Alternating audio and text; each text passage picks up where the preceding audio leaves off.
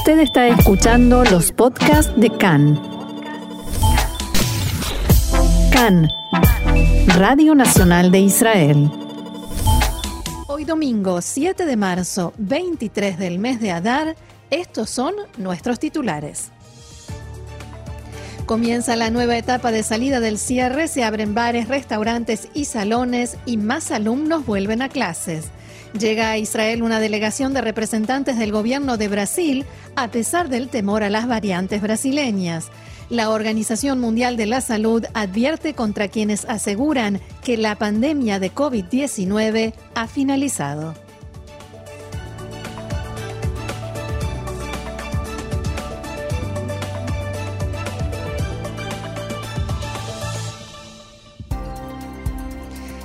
Y a propósito de la pandemia, vamos al desarrollo de la información que comienza con los datos de coronavirus. Así es, Roxana. El Ministerio de Salud informa en su sitio oficial de Internet que hasta su última actualización, ayer sábado, se registraron un total de 1.923 nuevos casos de infectados con coronavirus. Según los datos proporcionados sobre las pruebas realizadas, un 4.3% arrojaron resultados positivos. Actualmente en Israel hay más de 40.000 pacientes con el virus activo, de los cuales 724 se encuentran en estado grave y 210 requieren de la asistencia de un respirador. Desde el inicio de la pandemia, más de 800.000 personas contrajeron coronavirus, de las cuales 5.861 fallecieron a causa de la enfermedad. Respecto de la campaña de vacunación, ayer la cifra de vacunados con la primera dosis superó los 4.900.000 personas, mientras que más de 3.700.000 ya tienen su proceso de vacunación completo y la segunda dosis aplicada.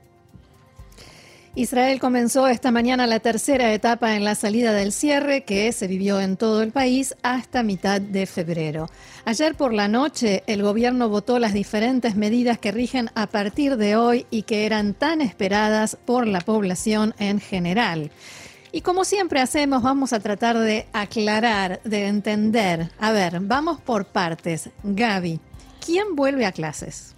Bueno, vuelven a clases como se esperaba los alumnos de séptimo a décimo grado de los niveles eh, primario y de la Jativá, del intermedio, solamente en las ciudades de color verde y amarillo, según el sistema de semáforo, y en las ciudades de color naranja, aquellas ciudades que están, eh, que cuentan con una tasa de vacunación mayor al 70% en los mayores de 50 años. Por el otro lado, vuelven las universidades solo en las ciudades verdes y amarillas, no en las ciudades naranjas, y para alumnos que tengan un certificado de vacunación. Ahora, una de las medidas votadas ayer. Por un lado, institución que permita el ingreso a alguien que no cuente con el certificado de vacunación, institución que deberá pagar una multa de 5.000 shekels. Y, por otro lado, alumnos de nivel universitario que no tienen certificado de vacunación deberán continuar teniendo clases online. ¿Qué pasa con el rubro gastronómico? Con el rubro gastronómico solo eh, se va a poder consumir adentro de los locales a las personas que tengan certificado de vacunación o de recuperación de la enfermedad. Eh, por otro lado, los restaurantes y los bares van a permitir, van a poder permitir hasta un 75% de la ocupación del salón o hasta un máximo de 100 personas, lo que ocurra primero. Eh, ahora, respecto de la atención al aire libre de los mismos bares o los mismos restaurantes, las personas que deseen consumir al aire libre podrán hacerlo sin tener un certificado ni de vacunación ni de recuperación y los locales van a poder atender hasta un máximo de 100 personas estando al aire libre. Esto me hace acordar a los programas que dan recetas de cocina. Deberíamos todos estar anotando mm, para acordarnos hasta que cambie, porque es muy difícil seguir el y aquí, y aquí estamos nosotros para contarles todos los cambios. Claro, por supuesto. Bien, ¿y qué hay, Gaby, con los salones, eh, los salones de eventos y de conferencias? Bueno, los salones de eventos y de conferencias, salones para eventos sociales, sobre todo, que era la gran duda acerca de eh, casamientos o, diferentes tipos de eventos sociales que se pudieran hacer, vuelven a operar ahora solamente por el momento en ciudades verdes y con certificado de vacunación. Quiero decir, las personas que pueden ingresar solamente van a poder ser aquellas que tengan un certificado de vacunación. Y van los salones, van a poder ocupar hasta el 50% de su capacidad total o hasta 300 personas. Quiero decir, si el lugar tiene eh, capacidad para 1000 personas, no va a poder recibir a 500, va a tener un tope de 300. Eh, ¿Sí? Y de las personas que puedan, eh, que puedan eh, ingresar, que puedan concurrir a cada uno de los eventos, solo hasta el 5% de, esas, de esos participantes van a poder ingresar con una prueba negativa realizada hasta 48 horas antes del evento. Esto quiere decir, aquellas personas que no tienen un certificado de vacunación o eh, está más destinado, por ejemplo, a menores de 16. ¿Se acuerdan que la semana pasada también se discutía si en eventos sociales se iban a poder invitar a menores? Bueno, sí, se van a poder invitar a menores, pero de la cantidad total, solamente el 5% va a poder tener. O sea que si en tu familia tenés un 6% de menores, estás en problemas. Vas a tener que decirle a alguno que se quede en casa y que no vaya al evento. Bien. Ahorré mucho dinero en este tiempo, así que quiero gastarlo en un hotel y quiero comer en el restaurante del hotel. ¿Puedo? Bendito tú eres que has podido ahorrar mucho dinero en todo este tiempo. ¿Y por qué no de dónde gastarlo? Claro. Bueno, entonces la respuesta es sí, te vas a poder hospedar en un hotel y la respuesta, la otra respuesta es sí, vas a poder comer en el restaurante del hotel. Tanto los hoteles que ya habían podido regresar a trabajar hace dos semanas en la segunda etapa de, de apertura del cierre, como los que regresan a partir de hoy, pueden regresar con sus salones comedores o con sus restaurantes abiertos. Ahora, de alguna manera similar a lo que ocurre con eh, los salones de eventos, los restaurantes de los hoteles solo se van a habilitar de igual manera con un 50% de ocupación o hasta 300 personas a la vez. Lo que no se definió en, este, en el caso de los hoteles es el ingreso a los menores de 16 y esa sigue siendo la pelea entre las eh, diferentes cadenas hoteleras y el gabinete, porque lo que opinan los hoteles es, si quiero recibir una familia que venga a hospedarse del hotel, que quiera tomarse un fin de semana en, pongámosle, en Eilat, y quiere venir con sus hijos, ¿qué hacemos con los hijos que no pueden entrar? Sobre todo porque no hay, no hay turismo desde afuera. Exactamente, que esto también es lo que charlábamos la semana pasada, ¿se acuerdan? Acerca de el reclamo que están teniendo todos los hoteles de déjennos entrar, dejen empezar a ingresar al turismo externo, porque solo con el interno no llegamos a cubrir todas las necesidades. Gaby, ¿se puede ir a la sinagoga? Se puede ir a las sinagogas, exactamente. Ya en la segunda etapa de, salida se había dado la opción de que las sinagogas eh, pudieran volver a recibir a aquellas personas que quieran ir a, realizar eh, filota, a realizar eh, oraciones.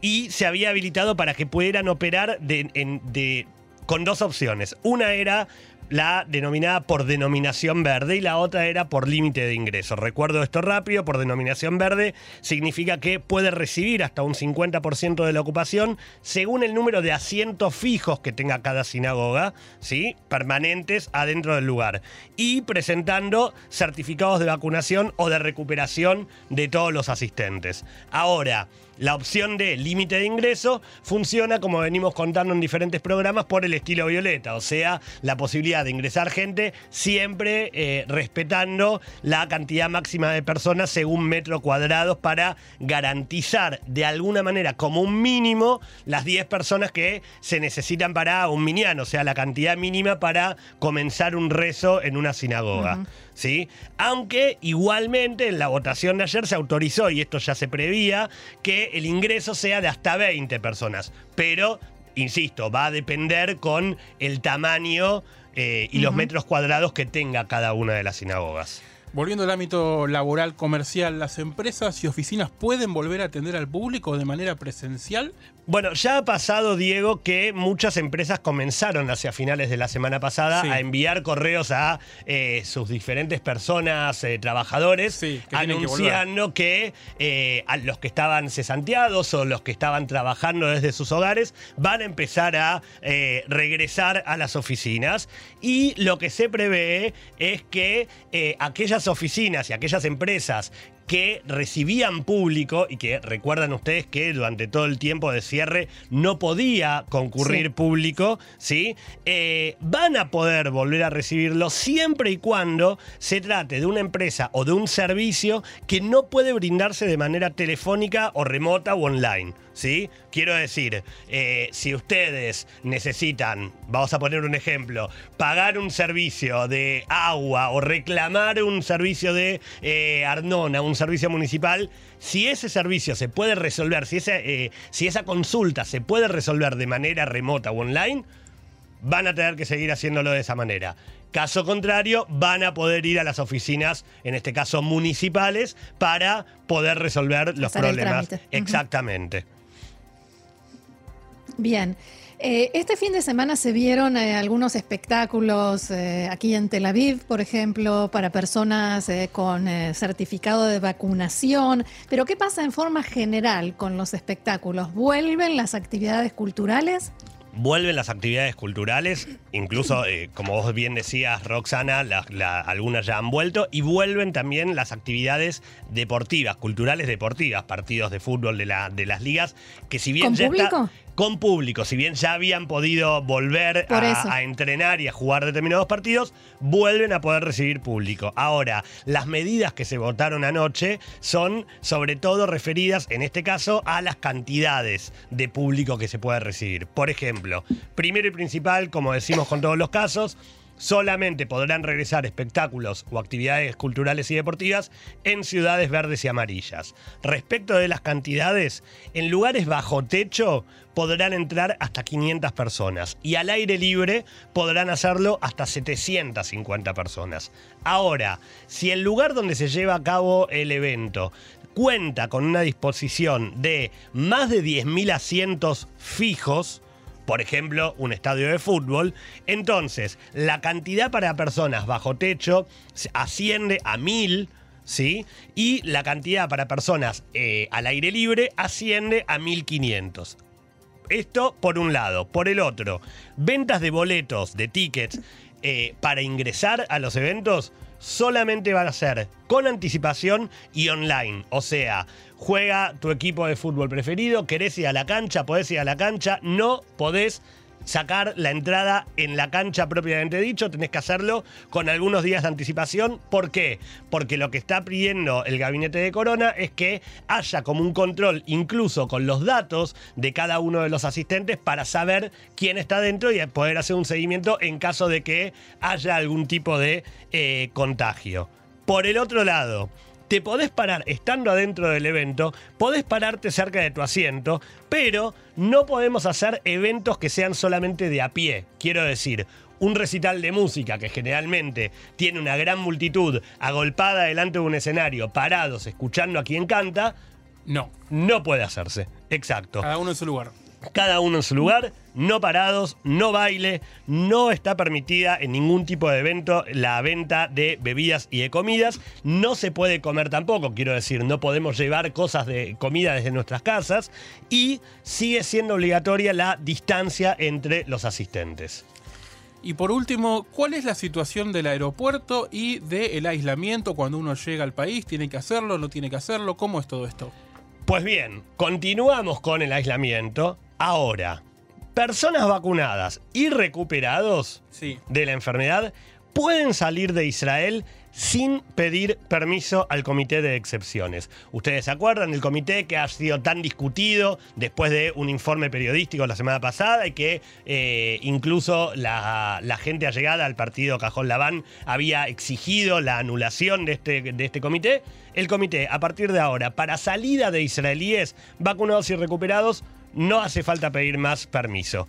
Los no vacunados o que no se hayan enfermado todavía, sí deben pedir permiso. Entonces, el comité anula determinadas, eh, determinadas, determinados pedidos, solicitudes de pedidos, pero no deja de trabajar al 100%.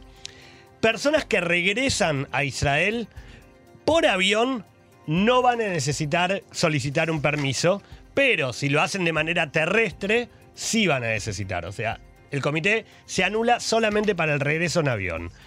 hasta las elecciones del próximo 23 de marzo, del cual, para las cuales ya faltan 16 días, se habilitaron 7 puntos de origen y destino para volar desde y hacia Israel. Estos puntos son Nueva York, Frankfurt, Londres, París, Kiev, Toronto y Hong Kong.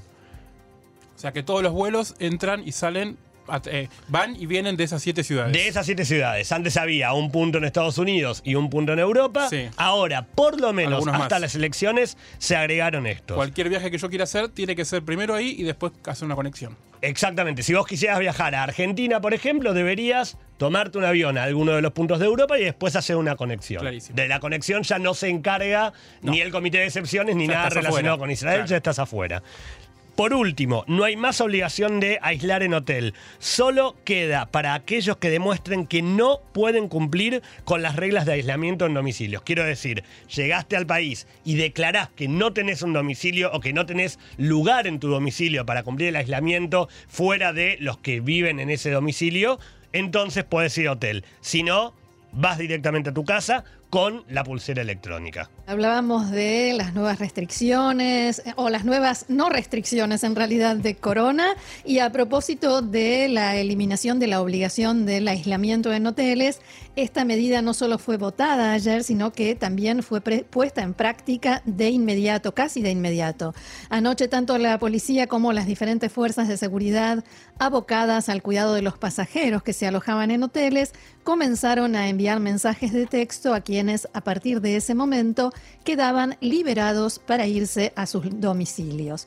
Las personas que fueron autorizadas a salir debieron firmar un formulario por el que se comprometen a continuar el aislamiento en sus hogares y aceptan que en caso de no cumplir las pautas podrán ser multados con 5.000 shekels y hasta con pena de prisión.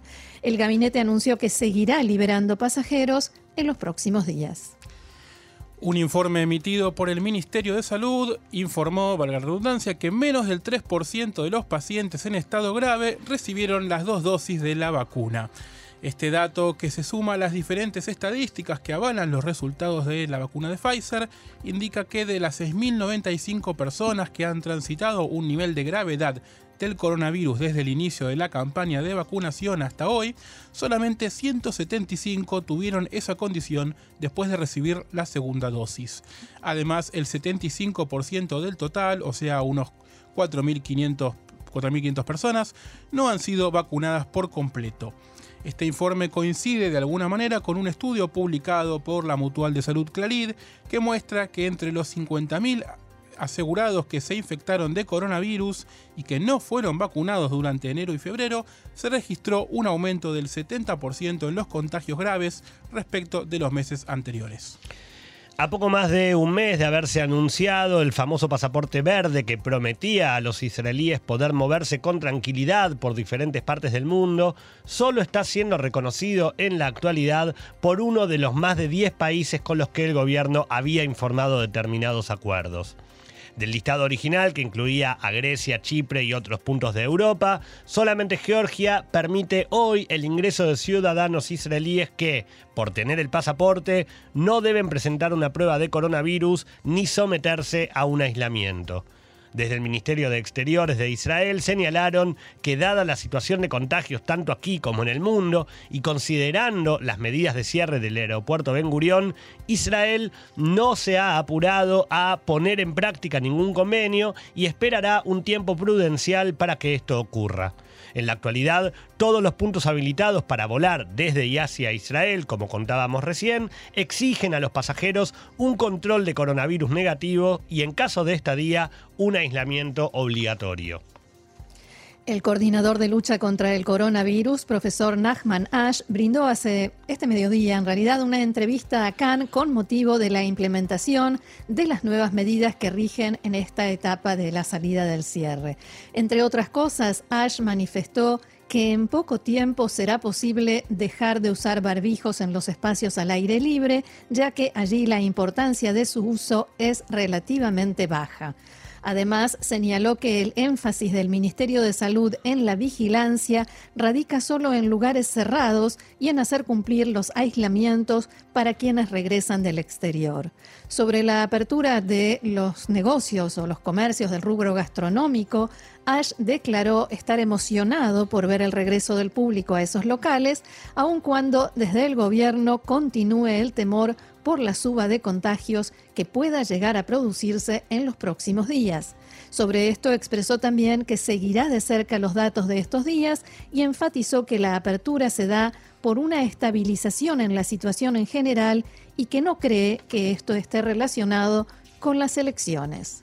No, yo Nos vamos a tomar pero- un café para hacer- En fin, eh, signo de pregunta eh, o de admiración, no Signo sé, cada uno de elige. Pero después es nos vamos a tomar un café, ¿no? Por supuesto, ya está, Todos podemos. estamos vacunados, así todos que estamos podemos. vacunados, podemos ir a tomar algo. Y hablando de vacunas, de Pfizer y de elecciones y de cómo se mete esto en la vacunación, el director de la empresa Pfizer, Albert Burla, anunció este fin de semana que cancela el viaje a Israel que tenía programado para mañana.